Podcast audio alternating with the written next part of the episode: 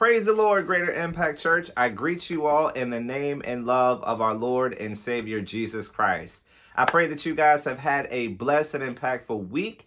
And I trust and have faith that you guys did. Do me a favor, say to your neighbor there in the chat, neighbor, it is so nice to see you.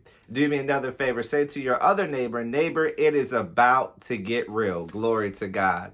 As always, it's a blessing, privilege, and honor of mine to be here before all of you leading you guys into the Word of God and even further into the presence of God. Are you excited to be here? If you are excited to be here tonight, just give God a shout of praise. Give Him all the glory and honor, for He is worthy of it all. Amen. Amen and amen. If this is your first time here, welcome, welcome, welcome. I'm super delighted and excited that you're here. Glory to God. And um, I just encourage you to stay as long as you can. If you can stay for the entire message and for the rest of tonight's worship experience, then by all means, please do so. We have such a powerful message in store for tonight. And if you have not already done so, consider inviting someone. Uh, you could do that by clicking on that blue invite button that's posted there in the chat or you can send someone a quick instant message or direct message letting them know, hey, get your butt to church. It's about to get real in this place. You don't want to miss it. So, anyone and everyone is welcome to attend. And if you're not yet logged into the chat, what are you waiting for? Log into the chat. We would love the opportunity to connect with you, to fellowship with you right there in the chat. Amen. And matter of fact, before we get into the word tonight, uh, let us know where are you coming from? What state, what city, what country are you visiting us tonight from? We would love to hear, amen, uh, how many regions and how many nations and how many cities and states we are sending the gospel of Jesus Christ to on tonight. So, amen. Go ahead right now, uh, put your city, state, or country um, right there in the chat. We definitely would love to uh, see those uh, th- those regions that God is allowing us to impact for Him. So, amen. Amen and amen.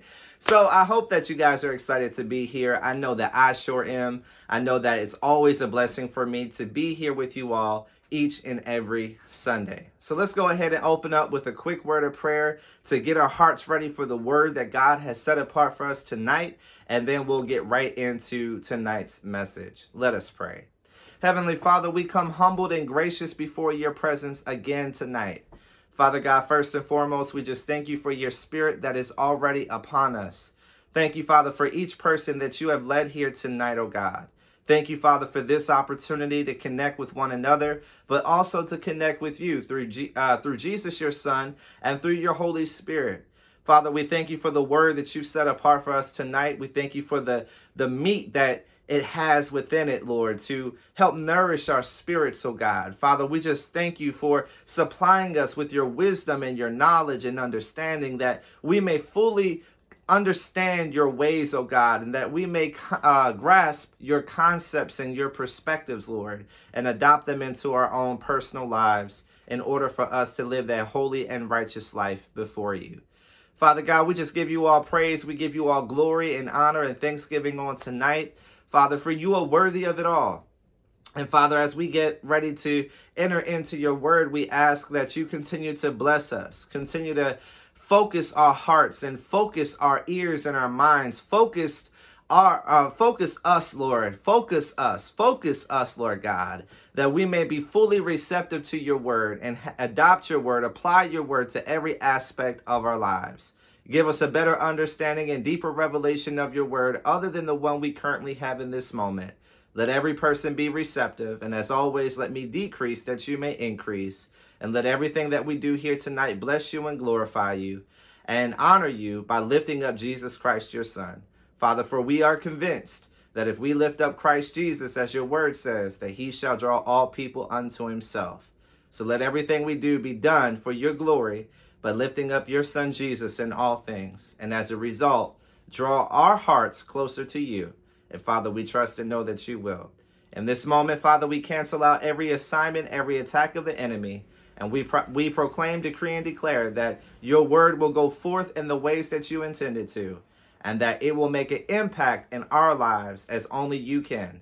We receive it by faith, We ask and pray these things in agreement in faith. And we ask and pray it in the name of the one who taught us to pray, in the name of Jesus Christ, your Son of Nazareth. Amen and amen. Well, church, I hope that you guys are excited for this message. Um, for those of you that were here last week, you already know what to expect. Uh, glory to God. God has set a standard for this new series that we're in, titled the Revel, um, not the Revelation Effect. My goodness, titled the Wilderness Effect. Amen. Uh, glory to God. God last week set a standard for us as to how the rest of this series is going to go. And if you were unable to be with us on last week, you can always uh, go back on YouTube or you can go uh, download our our uh, app and you can either listen to the podcast or you can watch the video right from the app as well. and you can do that sometime this week. Um, but this message for tonight is also powerful. But the message that was sent forth on last week was just super powerful as we began this journey into the wilderness together. And we're going to continue that journey on tonight. Amen. Amen and amen. Glory to God. Well, here we go. Week number two of this series, The Wilderness Effect. And before I give you guys my title, as always, I want us to dig deep into the actual Word of God. Now, keep in mind, you, I read from the ESV version of the Holy Bible. That is the English Standard Version. However, you can use whatever translation best suits you, whatever translation that you are capable of best understanding. But for us here tonight, we're going to be reading from the English Standard Version, the ESV. So do me a favor, turn your Bibles open to the book of Exodus. Again, this is the second book of the Bible, the, the very second book of the Bible. Um, it is found in the Old Testament. Again, it's the book of Exodus, chapter 4, and we're going to be reading from verses 1 through 17. Again, that is the book of Exodus, chapter 4, verses 1 through 17. Last week we talked about how Moses began this journey for God.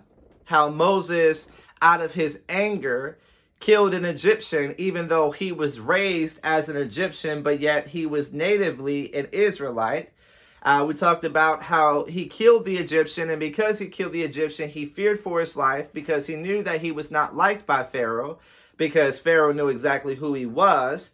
And so uh, Moses fled Egypt. And as he fled Egypt, he found a tribe or a village of people, a small village of people outside in the wilderness, where he then became comfortable, got married, uh, I think had kids in that moment, and then um, one day he's out attending to the flock. He's doing what he's supposed to do, but he's out doing he's out taking a walk basically in the in the wilderness. And as he's taking a walk in the wilderness, he comes across a bush in the distance that's on fire, but yet even though it's on fire, the, the branches and the leaves on the bush are not wilting, they're not withering, they're not dying, they're still staying plush, they're still staying green, they're they're still staying alive. And so this interested him, as it would for many. And so he's like, eh, I know what it looks like from here, but let me just get a little bit closer. And he got closer where then he hears the voice of God for the very first time. And as he hears the voice of God, he's given a command. The command was for him to take his shoes off because he stand he stood on holy ground. And then he has this conversation, he has this dialogue with God where God basically begins to reveal himself in his entirety to Moses and then gives him another list of instructions as to what he is to do um, and uh, what he is to do next. And Moses becomes a little timid. And, and in this conversation, he begins to um, kind of doubt God. You can see where he doubted God because God was telling him to go back to Egypt. And Moses' mindset was, well, Lord, don't you understand? that I'm not capable of doing this? Don't you understand that if I go back, I'm going to be killed? If I go back, they're going to murder me? And yet God still insisted for him to go. And God even reassured him when you he was like, "Well, then what if I go there and they don't believe me?" Because we also talked about how the Israelites back then thought that God was dead because they've been in bondage to Egypt for so long, and they've been crying and they've been seeking after God, and they've been crying after God, uh, crying to God in prayer to uh, release them from their captives, and yet God was waiting for the, the the the specific moment to raise up a leader that was capable to be used by God to lead them out of bondage into a place called victory. So this week we're going to pick up on that conversation. So let's go ahead. So if you're not there, that's fine. Uh, take your time in getting there, but just make sure you get there and follow along once you do so. So again, Exodus chapter 4, verses 1 through 17. This is what happens next. Then Moses answered, But behold, they will not believe me or listen to my voice. For they will say, The Lord did not appear to you. The Lord said to him, What is that in your hand? He said, A staff. And he said, Throw it on the ground. And so he threw, uh, so he, Moses, threw it on the ground, and it became a serpent. And Moses ran from it. but the Lord said to Moses, Put out your hand and catch it by the tail. So he put out his hand and caught it by caught it, and it became a staff in his hand that they, uh, that they may believe that the Lord, the God of their fathers, the God of Abraham, the God of Isaac, and the God of Jacob, has appeared to you. Again, the Lord said to him, Put your hand inside your cloak. And he put it in, uh, put his hand inside his cloak, and when he took it out, behold, his hand was leprous, like snow. Then God said, Put your hand back inside your cloak. So he put his hand back inside his cloak, and when he took it out, behold, it was restored like the rest of his flesh.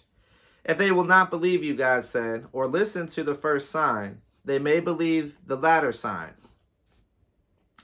If they will not believe even these two signs or listen to your voice, you shall take some water from the Nile and pour it on dry ground. And the water that you shall take from the Nile will become blood on the dry ground. But Moses said to the Lord, Oh, my Lord, I am not eloquent um, either in the past or since you have spoken to your servant, but I am slow of speech and of tongue. Then the Lord said to him, Who has made man's mouth? Who makes him mute or deaf, or seeing or blind? Is it not I, the Lord? Now, therefore, go, and I will be with you, or I will be with your mouth, and teach you what you shall speak. But he said, Oh, my Lord, please send someone else. Then the anger of the Lord was kindled against Moses, and he said, Is there not Aaron your brother, the Levite? I know that he can speak well. Behold, he is coming out to meet you, and when he sees you, he will be glad in his heart. You shall speak to him and put the words in his mouth and I will be with your mouth and with his mouth, and will teach you both what to do. He shall speak for you, and uh, I'm sorry, he shall speak for you to the people, and he shall be your mouth, and you shall be as God to him. And take in your hand this staff with which you shall do the signs. Amen. Glory to God. Now, as we picked up on this conversation, let's let's kind of highlight some key moments in this passage, right? Um, so in this passage of scripture, we pick up on where we left off last week in chapter uh, chapter three, where God, where Moses had his first encounter with God, right? And this is a continuation of this encounter. So Moses begins to get the boldness to spell out his fear to God. Moses gets the boldness to spell out his fear to God because God is trying to insist on using him in a way that's bigger than him, that's bigger than Moses. It's bigger than his expectations. It's bigger, it's bigger than his view of himself. It's bigger than what he anticipated to do with his life. Let me spell it out for you further. Moses' intentions was to grow old and die in the village in which he discovered. But what Moses failed to realize is that the village that he discovered was in reality God's way of blessing him. God was blessing him before he could even know that it was God blessing him. Now let's make this, let's put our finger in that for a moment and let's make this relatable to us. Have you ever traveled to a distant place where you got comfortable, but you did not stop to realize that it was God blessing you all along? My God. Let me put it a little bit more plain for you. You quit a job to get an even better job. You got a job that was more uh, that has become comfortable to you. You you you you got accustomed to it. It's easy to you. It's easy for you to dwell there, right? But did you ever stop to think that maybe that was God's way of prepping you for the real assignment? Did you ever think that that was God blessing you before you even acknowledged God's existence in your life? Let me put it even more plain for you. Rather, if you acknowledge the presence of God or not, the presence of God is still there. The only difference is that when you acknowledge the presence of God, you're coming in agreement with the Spirit and the Word of God, which gives God room to move freely in your life. But when you uh, deny the presence of God, you are numbing yourself to the existence of God.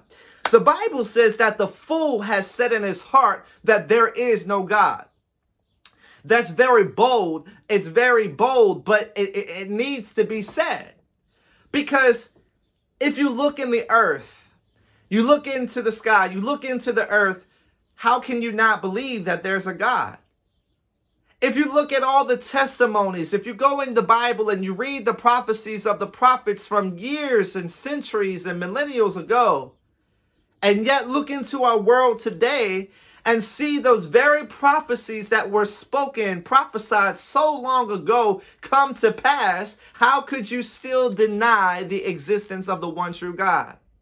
Better yet, if you, excuse me, if you say there's no God, but yet archaeologists are slowly but surely discovering architectures and and and and and, and, and pottery and and other uh, evidence that dates back to the time of the scriptures, such as David and Goliath, such as uh, uh, uh, uh, uh Gomorrah. Uh, you know, um, um, all of the all of the things in which the Bible talks about is either being discovered or has already Sorry, been has already been discovered. Glory to God. So, God reveals himself to Moses. Mo- God spells out even more, fur- even further what he wants him to do. Moses then says, I don't think I can do this because I have a speech impediment. I can't speak right. It takes me longer to get my point across. It takes me longer to make things plain in ways that people can adopt and understand what I'm saying. But see, what you guys got to understand was that this was Moses' excuse. My God, say to your neighbor in the chat, neighbor, uh, neighbor that was Moses' excuse. That was Moses' excuse. Because if the truth be told, it is evident that Moses did not want to go back to Egypt. So he was trying to find any way in every way possible not to go back. And so because he knew that God wanted to use him to speak to the Pharaoh and speak to the captives and speak to the captor. Woo, Jesus. Because he knew that God wanted him to speak to the captives and speak to the captor, uh, captor. He did not want to speak. So he said, Don't you understand? I got a speech impediment. I got a speech defect. This ain't going to be possible. And then God goes, it says that he kindled the anger of God. He sparked the anger of God. And God said, Well, don't you understand that I can control your thoughts, that I can control what comes out of your mouth? Don't you understand that because I've called you, that I'm equipping you, that behold, I have already equipped you with the resources that you need in order to be effective and efficient in what I'm assigning to you. That's what God is saying to some of you here tonight. God is saying to some of you here tonight because you've been making excuses. You've been making excuses. You've been making excuses as to why you can't do something that God called you to do. Will you stop making excuses tonight and open your ears and your heart to the voice of God? Will you open your heart and your ears to the word of God that is going forth in this place tonight? This word is for somebody. Stop running. Stop trying to hide open yourself and make yourself accessible and available under God. My, my, my, my, my, my. Stop making excuses as to what you perceive that you can't do and trust God to give you the ability to do it. My goodness. Woo, Jesus. Jesus. This is just the intro to the message, and yet y'all got me already up in here preaching. My God. So, even though, my goodness, even though Moses was being called he began to question God. And in return to that, he kindled the anger of God to only have God correct him, correct his logic, correct his way of thinking. My goodness. See, one thing I want you guys to understand is this that whenever God gives you an assignment, whenever God calls you to do something greater for Him, whenever God enables you to do a great work for Him, God will equip you God will equip you. He will give you the resources that you need in order to be effective and successful in your mission.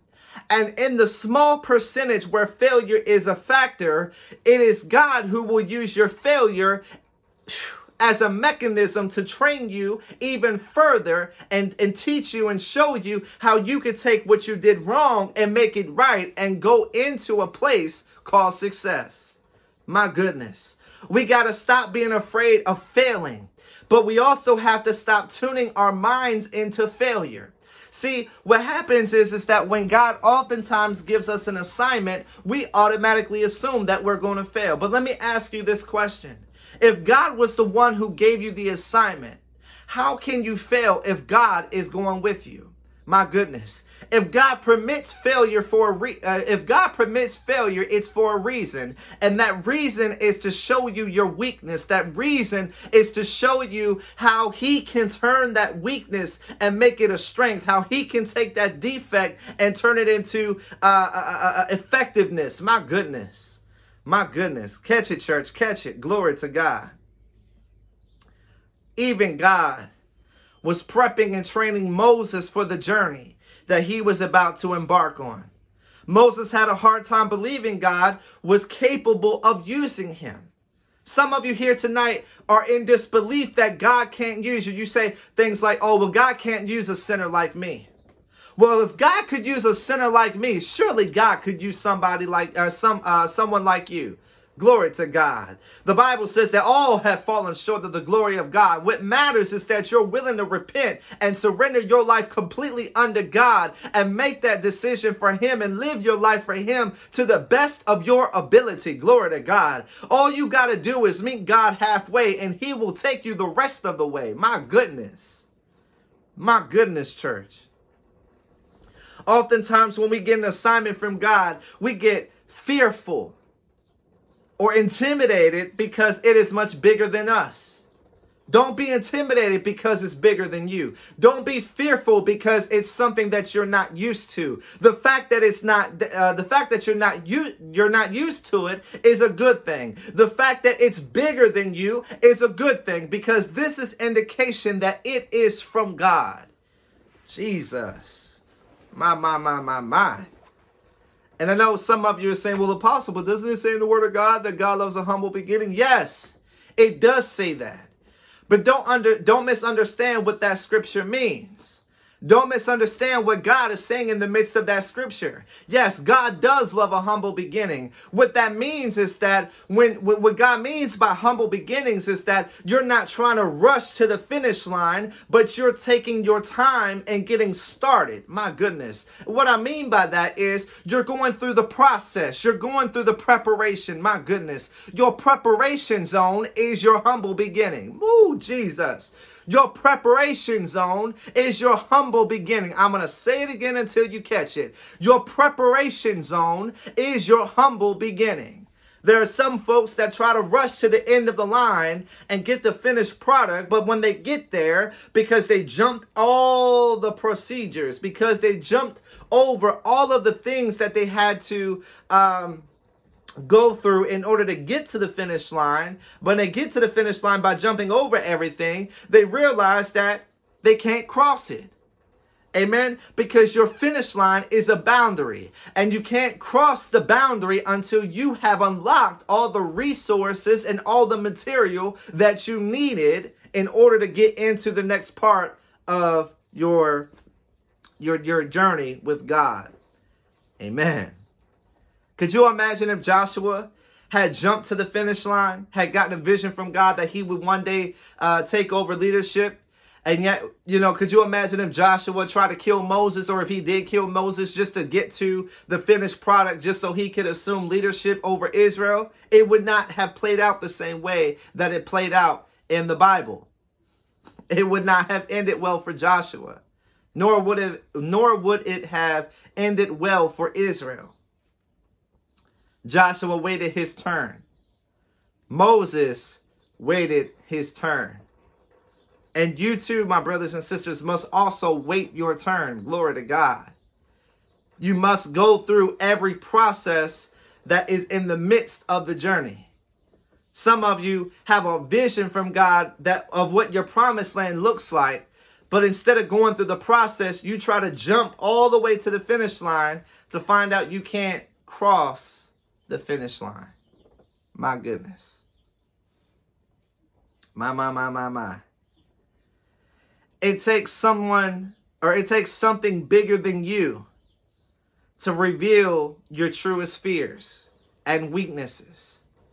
It takes something it takes something bigger than you to reveal your true fears and weaknesses.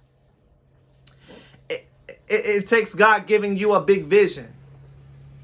It takes God giving you a big purpose.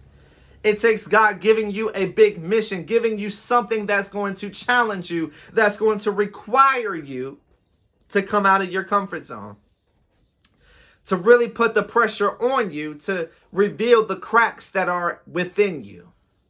It takes the pressure of the, the, the, the vision. It takes the pressure of the mission. It takes the, the, the, the pressure of what God is showing to you to reveal the cracks that are within you. When God reveals those cracks within you, the question then becomes will you allow Him to patch them up? Will you allow Him to patch up the cracks? ask your neighbor. Neighbor, ask your neighbor in the chat.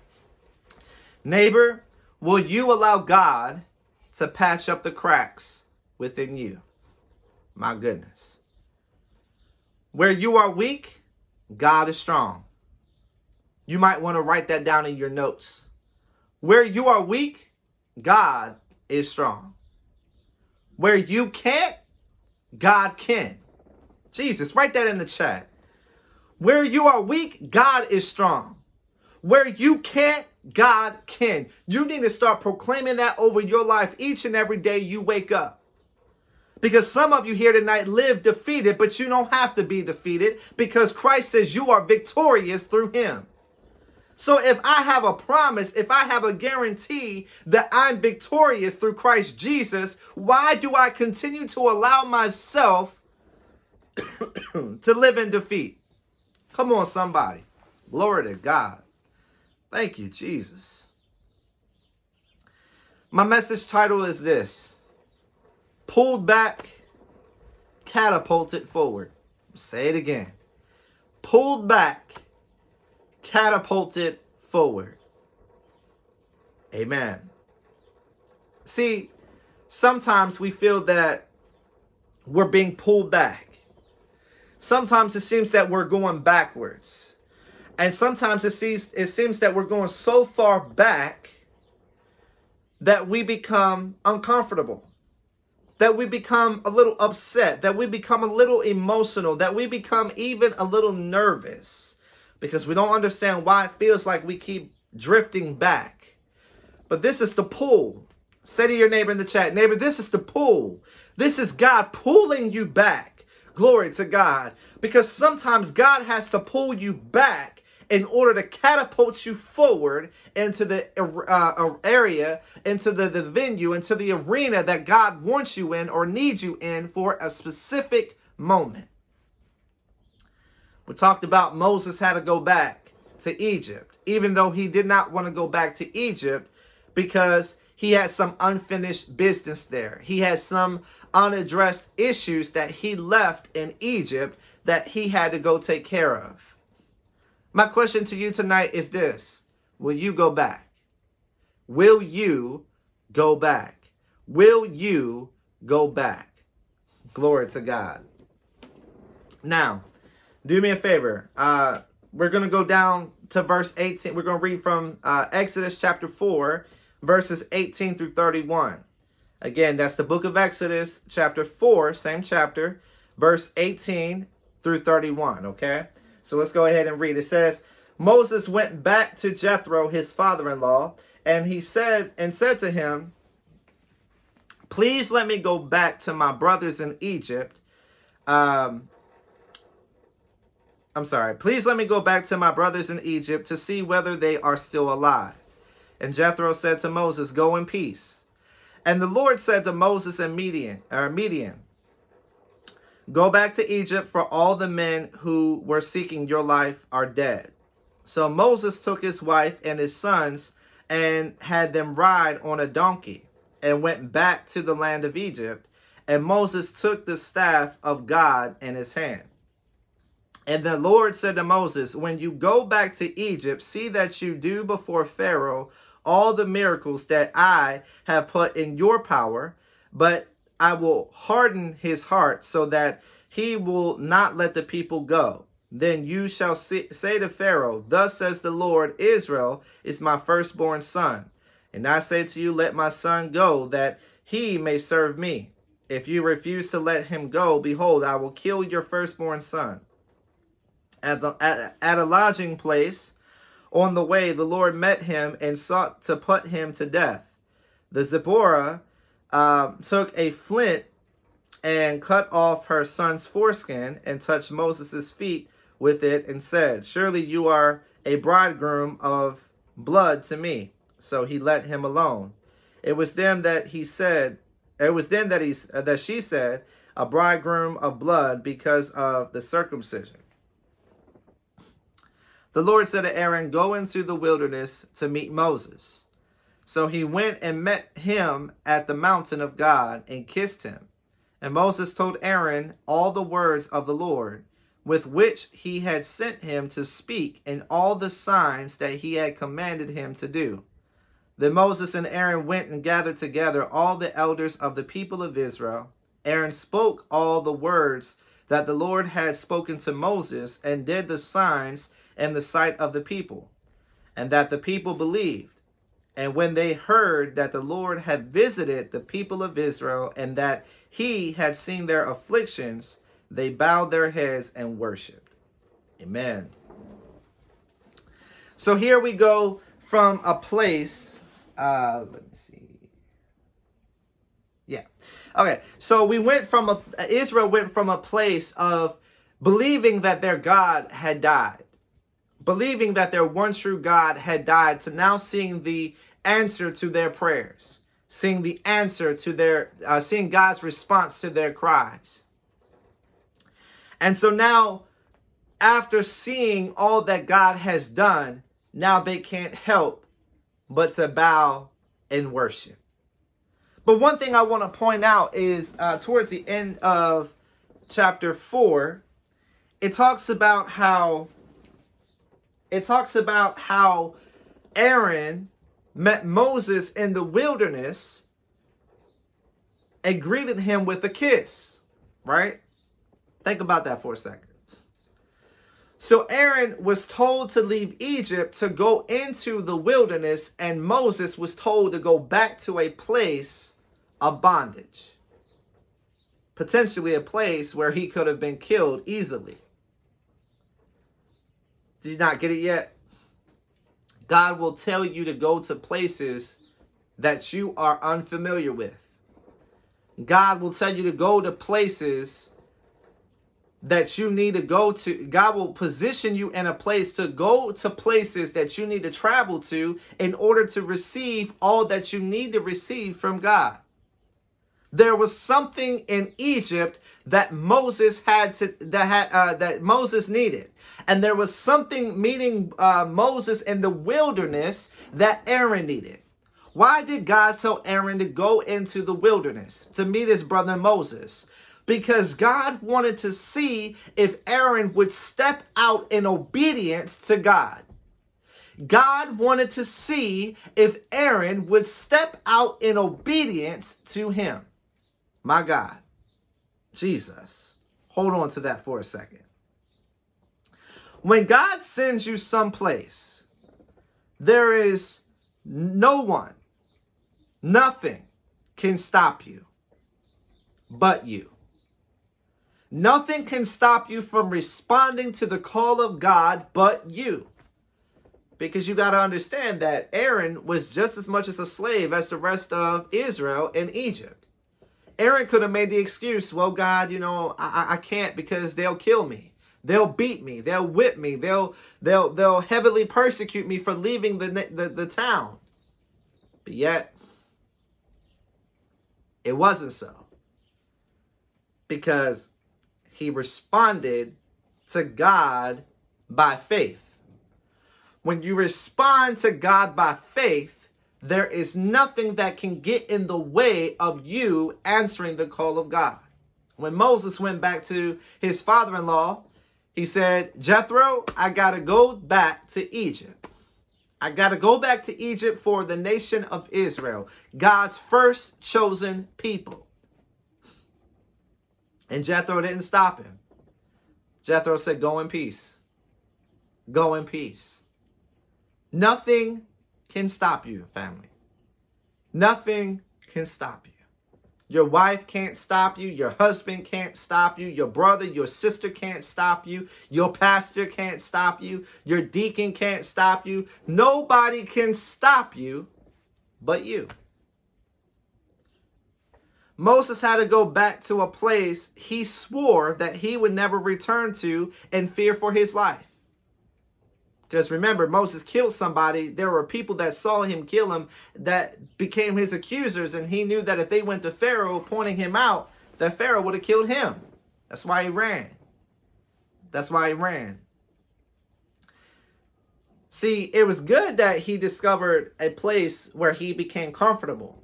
It was good that he discovered a place where he was welcome and loved and, and, and nourished and taken care of. It was it was good that he found a place where he could be married and, and start a family. It was good.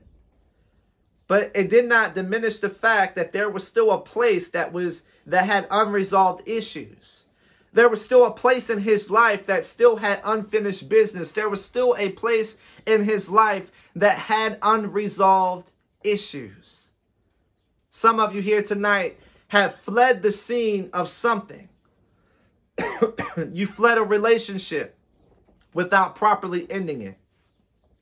Some of you fled a, a, a, a, business opportunity, leaving somebody else in the dark. Some of you have unfinished business in your life. You have unaddressed issues that you need to go back to to address, to properly fix and correct so that God can get you to the next point in your life, in your journey with Him. So, Moses had to go back to that place. Even though he didn't want to, God told him to. And it felt like, uh, to Moses, I'm probably sure that it felt like he was being pulled back. To Moses, it probably felt like he was being pulled back. But yet, he still did it in obedience to God. Oftentimes, God will lead you back to a place from your past to confront your fears. When you confront your fears, it is then that you will see how God can position you to overcome. Running away from your your your, your failures, running away from your fears, running away from anything does not solve it. It does not make it better. It only makes it worse. And by doing that, by running away from it, you are giving it control over you. You are giving it jurisdiction, control, authority over your life. Stop letting fear have authority over your life and give that authority back to Jesus Christ. Glory to God. Stop running away from it and confront it. Stop running away from it and confront it. You fill in the blank. What is it that you need to confront in your life? What is it that is in your life right now that is unfinished? What is it in your life right now that you need to go back and get resolved? My goodness. What is your Egypt?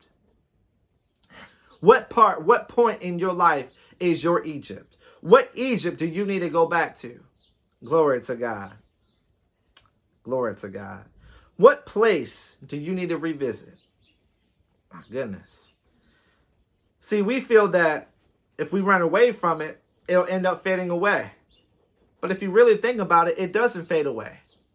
Because from a person who got cheated on, that never confronted the person who cheated on them, that that that that mindset, that bitterness results into new relationships.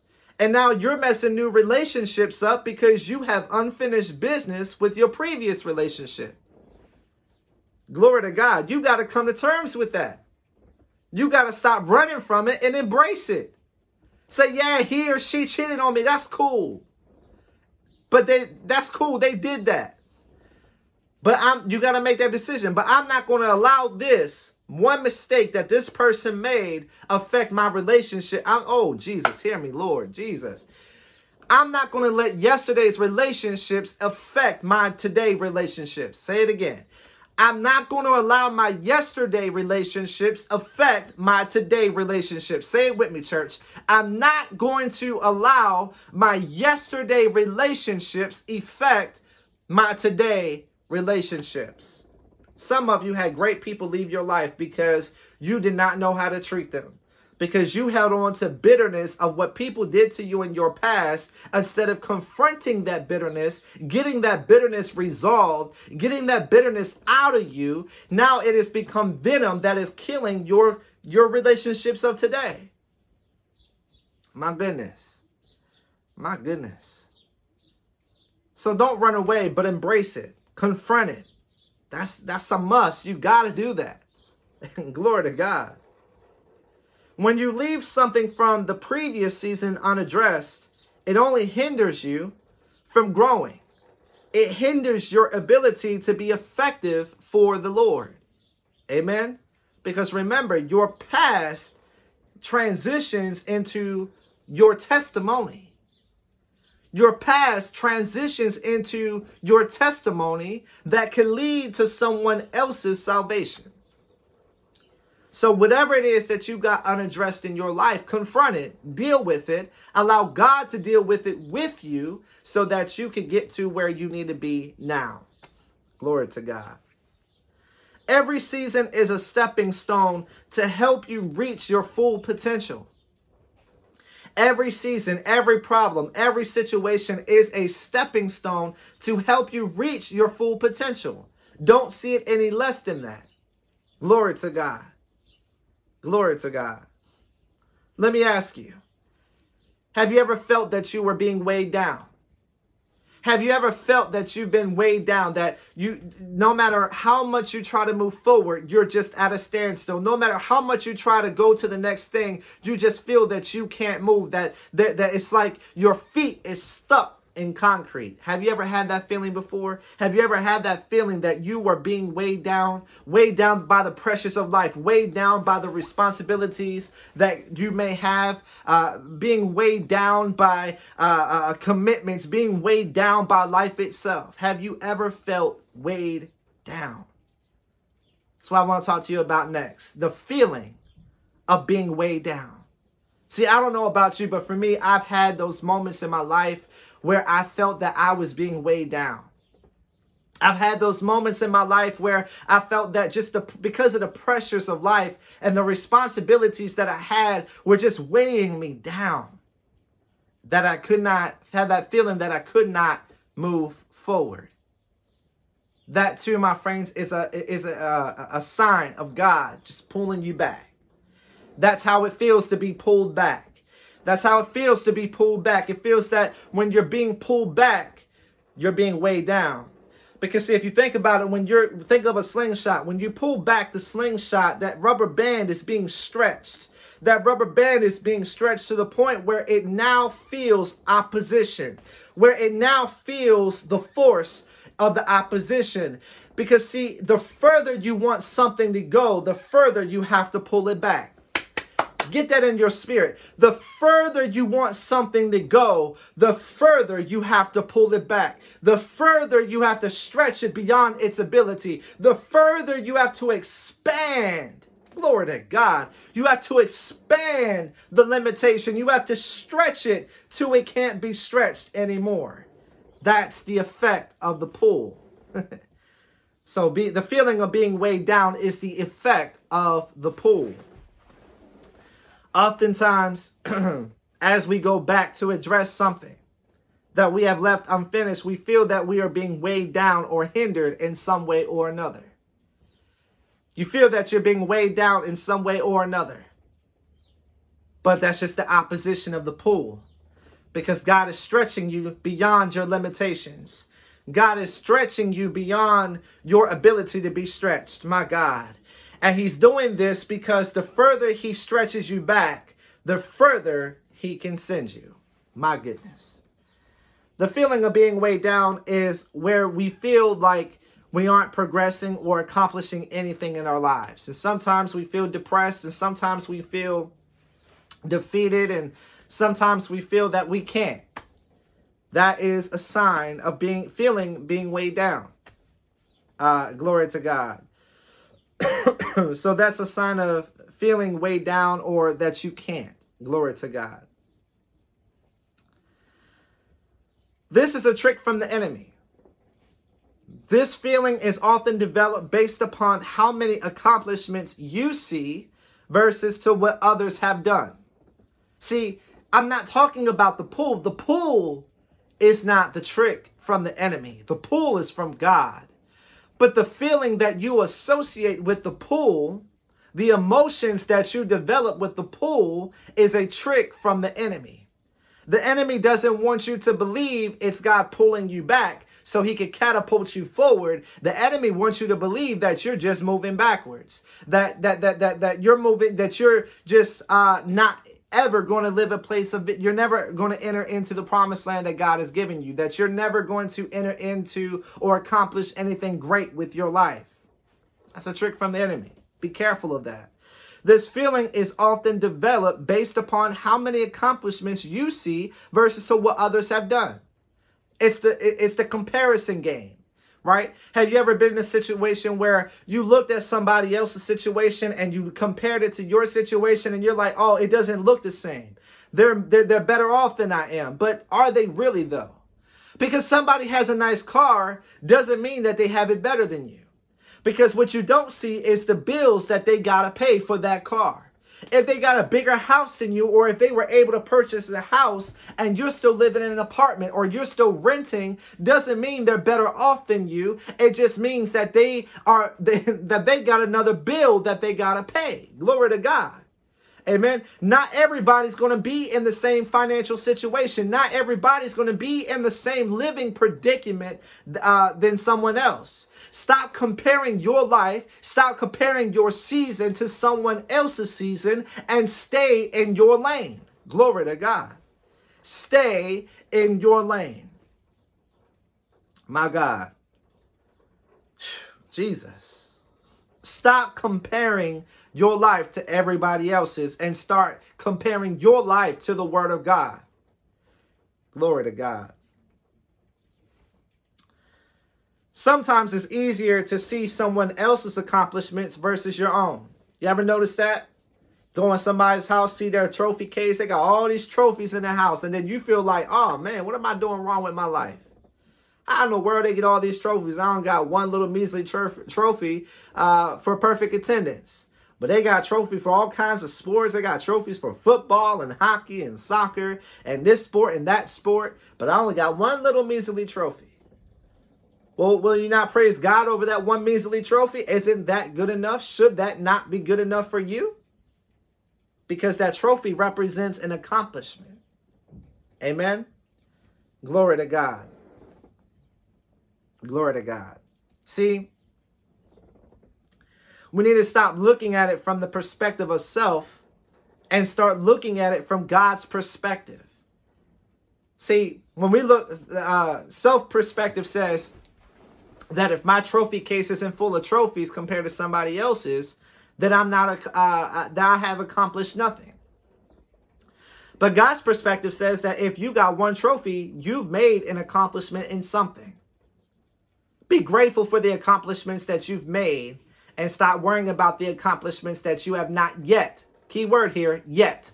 You have not yet made. Because you haven't made them yet doesn't mean they will never happen. Glory to God.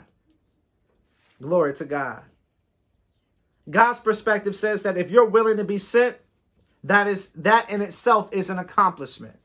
God's perspective says that if you are fighting the good fight with every ounce, every fiber of your being, then that is that's good in the eyes of God. God meets us halfway, church, and helps us to cross the finish line. Stop perceiving that you have to cross the finish line on your own because God is your endurance. God is your enabler. God is your motivator. God is the only fuel that you need to get you across the finish line. My God. Don't be weighed down by comparison. Don't be weighed down by feeling. And whatever you do, don't be weighed down by anything let God, let God, trust God to move you forward, church. Let God, trust God to move you forward. Amen. And lastly, I say this to you transitioning ahead. Transitioning ahead. Recently, see, Laura, as you guys very much know, uh, Pastor Laura has gone back to school. And uh, this semester, she's taking a, a, a film class, a movie class, right? And I remember when Laura had chosen this class, she told me about it. And she was like, you know, oh, this class is going to be super easy. You know, it, it's going to be super easy, da da da da da da. So I said, okay, cool. So now she's taking the class, right? And now she's like, I would say probably almost halfway through the class, if not halfway through. And she's I remember after the first two lessons, she looked at me and she said, This class is not as easy as I thought it would be. This class is not as easy as I thought it would be. But then, as she went through the class, she got more intrigued, she got more interested, and she learned things that she probably never even thought of or knew before. So not only do they teach you about movies, they teach you about like photography, filmography, things like that. So there was one particular lesson that she had to uh, go through recently where she had to watch a movie and she had to look for like transitions. So the movie that she picked was The Phantom Menace, I believe, from Star Wars, because you know, Star Wars, they got all them different effects and transitions and things like that. So, anyways, as I was putting this message together for this week, I was thinking about transition. I want you to think about a transition. A transition is like a fade, right? It's there, the picture is there one moment, and within the blink of an eye, it's gone. Think of that. A transition is meant to take you from one point to the next point seamlessly. It's it's to make it look fluid. It's to make it look uh, to make it look beautiful, make it look pretty, right? That's a transition as we make the decision to go back to address what was left unaddressed, God will quickly move us forward. As I said, a transition happens within the blink of an eye.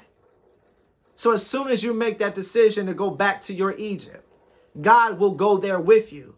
You're not addressing that situation alone. God is addressing that situation alongside with you. And once you address it, God will let go and catapult you forward. That catapulting forward is a transition. I'm going to say it again. That catapulting forward is a transition.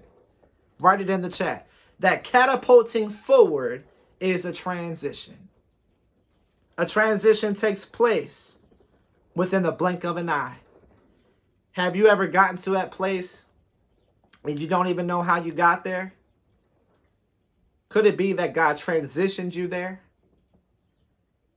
Are you still in that are you still in that place of I don't know how I got married. I don't know how I got this house. I don't know how I landed this job. I don't know how uh, I landed that promotion.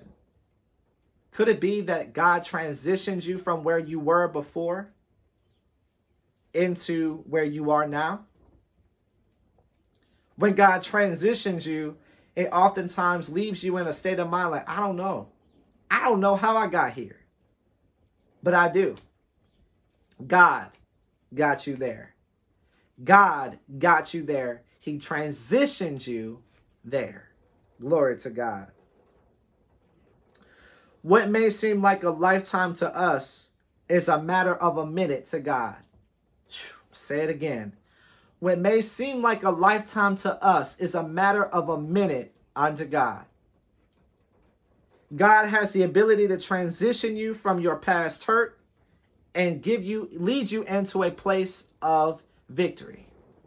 So as we conclude this message today, I want to tell you this. As we conclude our message today, I want to say this.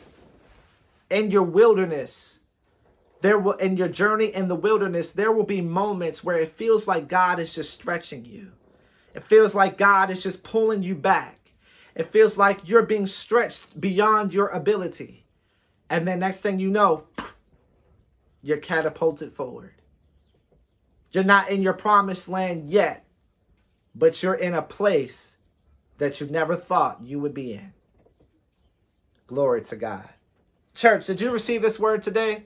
If you received it on today, just give God all the praise, give him the glory and honor right there in the chat. Amen and amen.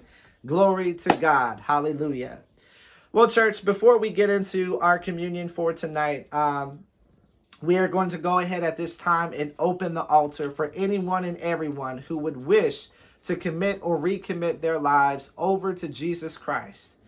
The Word of God says that for any person that believes that Christ is Lord, that He died for their sins, and that on the third day He raised to life, and profess these things with their mouth, they shall be saved. Maybe this is your first time hearing the gospel. Maybe this is your second, third, or fourth time hearing the gospel. Whatever your situation, whatever your circumstance, we invite you tonight. I invite you tonight to make that decision, the most important decision that you could ever make in your life, and that is to make Jesus Christ your Lord and your Savior. Stop making excuses. Stop putting it off. Stop procrastinating. Jesus says, No man knows the day nor hour of his return. But I'll also say that you don't know the day nor hour that your life will end. It can end at any moment. Amen. Every man, every woman's day on the earth is numbered. And while we don't know that number, God does. And we invite you tonight to make that decision to accept Christ Jesus as your Lord and Savior because, see, you don't have to be perfect in order to be made perfect. You don't have to be right in order to get right. The Bible says, Come as you are. And so we say to you tonight, I say to you tonight, Come as you are. Flaws and all, and God will accept you. Glory to God. If you wish to commit or recommit your life to Christ tonight, click on that blue uh, raise hand button there in the chat. Let us know that you're making that decision, that you are taking that stand to accept Christ and to make Jesus the centerpiece of your life click on that raise hand button and join me in this simple prayer. Say, Lord Jesus, I come before you tonight. I confess that I'm a sinner and that my sins are many. Lord Jesus, I repent of my sins. I fully surrender my life over to you, and I receive you this day as my Lord and Savior. Lord Jesus, I affirm and acknowledge that you died for my sins, that on the third day you raised to life, you ascended into heaven, and you are soon to come back again. Lord Jesus, I receive these truths, and I receive you this day as my Lord and Savior. In your most holy and precious name, in Jesus' name, amen.